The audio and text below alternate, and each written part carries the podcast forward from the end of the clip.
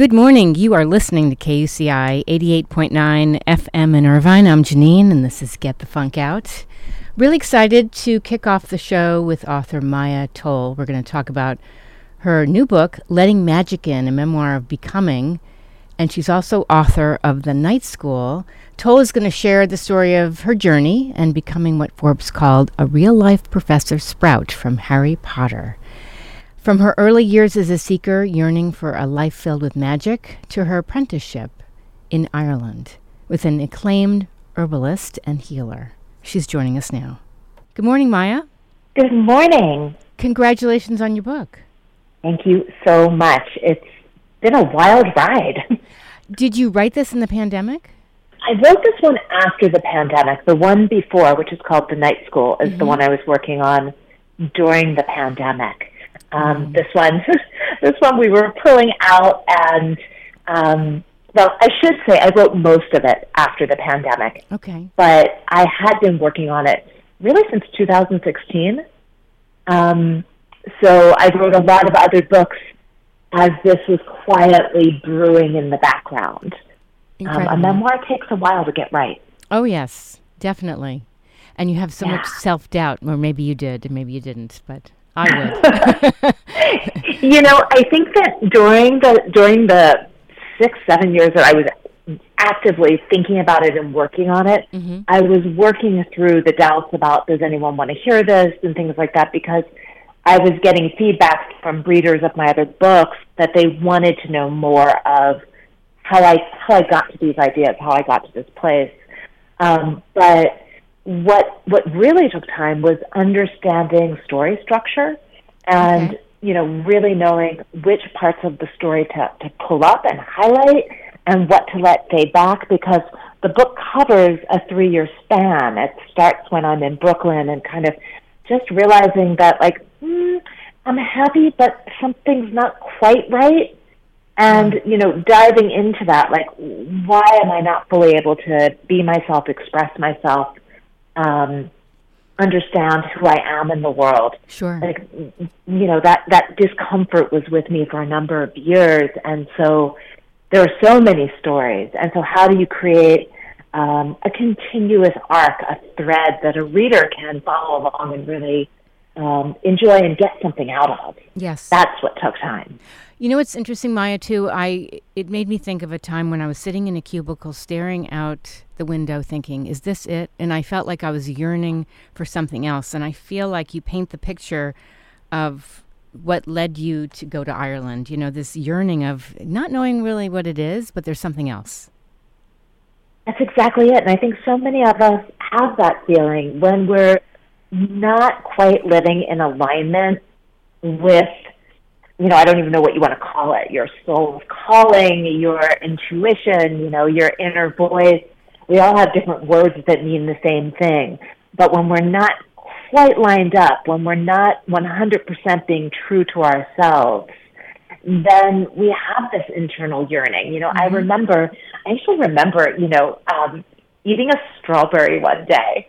It's such a mm-hmm. such a funny little thing, but I I was sitting eating a strawberry and like feeling it burst in my mouth. And I was just like, okay, well, my parents just want me to go be a secretary at a pharmaceutical company and mm-hmm. like maybe life is that miserable but there's always strawberries you know and, and, and i think we all have a moment like that where you know we're um we're noticing that the larger chunk of our life isn't right we're living for vacation we're living for the weekend yeah. and so how do we how do we get a larger percentage of our time to line up with yes. you know how we want to be in the world. Yes. Maybe you were having this moment of being more mindful and that strawberry represented like wow i i need to slow down and like savor these little things and there's got to be more life for me. Yeah you know it's it's definitely something i've circled back to that kind of um how do i say this? Exploding the small moments mm-hmm right? Like really being in the moment of eating the strawberry and just realizing how wonderful that is. And I think that when you stack enough of those small moments, you end up with a life that you feel is really um, worth living, worth sure. worth being in. So the question yeah. is, how do you how do you put yourself in a position where the small moments are the moments that you want? No, I love that. I, you know, you talk about how you you dreamt of a deer. Do do you often look at your dreams as like these messages for you? I think there are different kinds of dreams, and I'm sure that you know listeners can relate to this. Dreams have like a texture, and some of them just feel like, you know, you're just running through the day, nothing special, subconscious, emptying the trash. Mm-hmm. Those dreams I let come and go. But there are other dreams that feel almost real. They have texture, they have taste, they have a vibrancy. Mm-hmm. Those dreams are, are much more rare, for me at least. You know, they come along sometimes once a year. And those dreams I pay attention to. They feel different. When I wake up, I know they're different. Um, I've spent a lot of time trying to like catch all the images on those like just emptying the garbage nights and Mm-hmm.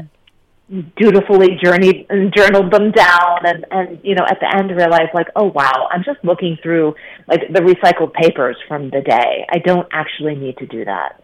But when a dream has that different vibe and it can be sometimes it's the pacing that's really different. Sometimes it's just that it feels more um alive. Sometimes it comes to me almost as a story. So there's like a real storyline I can follow. When things like that happen, that's when I really pause, pay attention, take some notes, dissect it, look for imagery and things like that. Mm-hmm.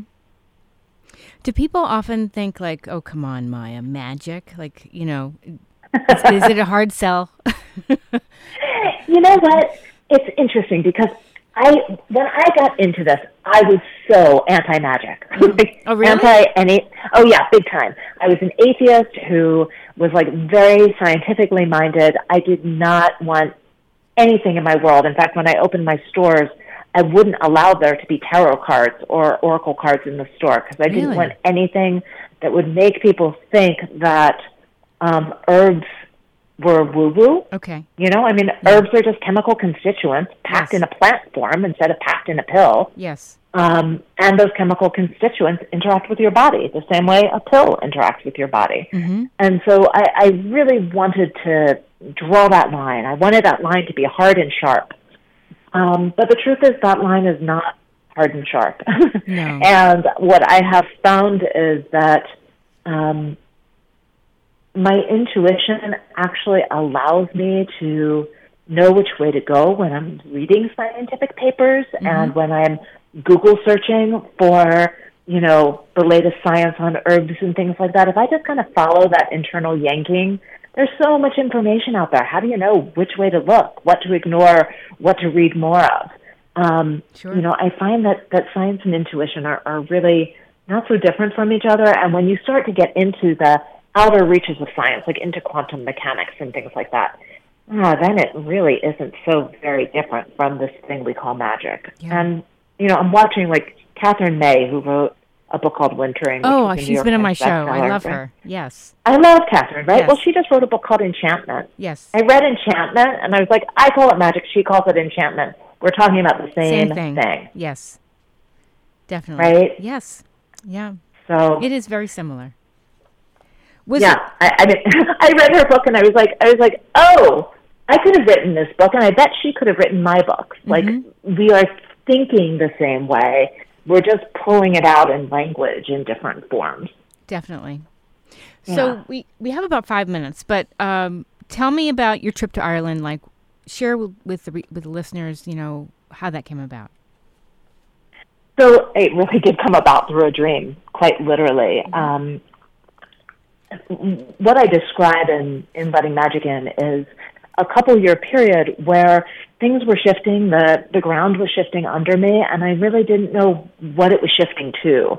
And because I had started studying nature based spiritualities, um, I came to this point where I realized that things were unraveling and unwinding and that I had a choice. Like I could treat it like autumn and go with it and let the leaves fall off the tree, Okay. or I could keep trying to tape the leaves back on. And I decided, you know, let's let's be in the season. Let's say this is this is an autumn time in my life, and let's let things fall. And so I was letting things come apart and kind of actively participating in unraveling my life. Um, and I realized, like, oh no, nature abhors a vacuum. Um, if I don't consciously put something into this space, who knows what's going to come in? So I started making a list of everything I was interested in, anything I'd ever wanted to study, because I was about to sell my house for what, for me, as an elementary school teacher, was a lot of money. Um, and I knew that I could take a year sabbatical. So I had my list of things I was interested in herbalism, pottery, weaving, I mean, all sorts of things. Um, and then I had a dream, and in the dream, I was flown over the ocean and shown Ireland. And it was one of those very realistic, very um, sensory specific dreams. And sure. so I woke up and I cross referenced Ireland with herbalism and pottery and all the things. And, and I found the woman who I ended up studying with in Ireland. That's beautiful. I, you know, sometimes you really just need to pay attention to things. I believe. I, I remember years ago, you know, I'd have a very vivid dream. I was an amazing guitarist, and three nights in a row. And the third day, I'm like, well, duh, that's because you need to go out there and take lessons again. That's been nagging at you. And I feel like these dreams really tell you something. They do. And if you just allow yourself to pause mm-hmm. as you're waking up, just check in. You know, see, yeah. see what you told yourself overnight. You right. know, I like. Yeah. I think a lot of what magic is is just us paying attention to the incredible amount of information our bodies take in that we haven't categorized yet into the five. Like they're not categorized into the five senses. Yeah. And so, because we don't know what to call those things, we call them intuition or we call them magic. Mm-hmm. It's really a gift when you have those dreams. Oh, it's absolutely a gift. It's absolutely a gift, and, and if you pay attention, you can find the missing pieces of, of your life. And, and oftentimes, it's as simple as take a guitar lesson. Exactly. yeah, and just live a full life and be a lifelong learner and be open to these messages or even people that you might meet. So Absolutely. I want I would love you to share with um, listeners where they can find the book and learn more about you. Yeah, so the book is is quite literally everywhere. It was actually featured in People Magazine's new book picks. I saw that. Congratulations! Thank you. Um, so it's it's pretty easy to find right now. Just you know, and I love supporting your local bookseller. So um, even if they don't have it, if you ask them, they'll order it in. Mm-hmm. Um, and you can find me at my website, which is just my name, M-A-I-A-T-O-L-L dot com. I do um, a newsletter and have some tips for seasonal living that you can grab from that. Just sign up on the website. Uh, and I have a store, which is in person and online, which is Herbiary, H-E-R-B-I-A-R-Y dot com, um, where you can get any of your, your needs for plant medicine and um, other other woo and magical items. Fantastic. Well, congratulations and thank you so much for calling in. We've been talking to author Maia Toll, author of The Night School, and her latest book is Letting Magic In, a memoir of becoming. Congratulations. Thank you so much, Janine. Be well. Bye bye. All right, coming up next is Lisa Cornwell, and she's going to talk about her book, Troublemaker, a memoir of sexism, retaliation, and the fight they didn't see coming with Tucker Booth. We'll take a mini break and we will be back. You're listening to KUCI 88.9 FM in Irvine.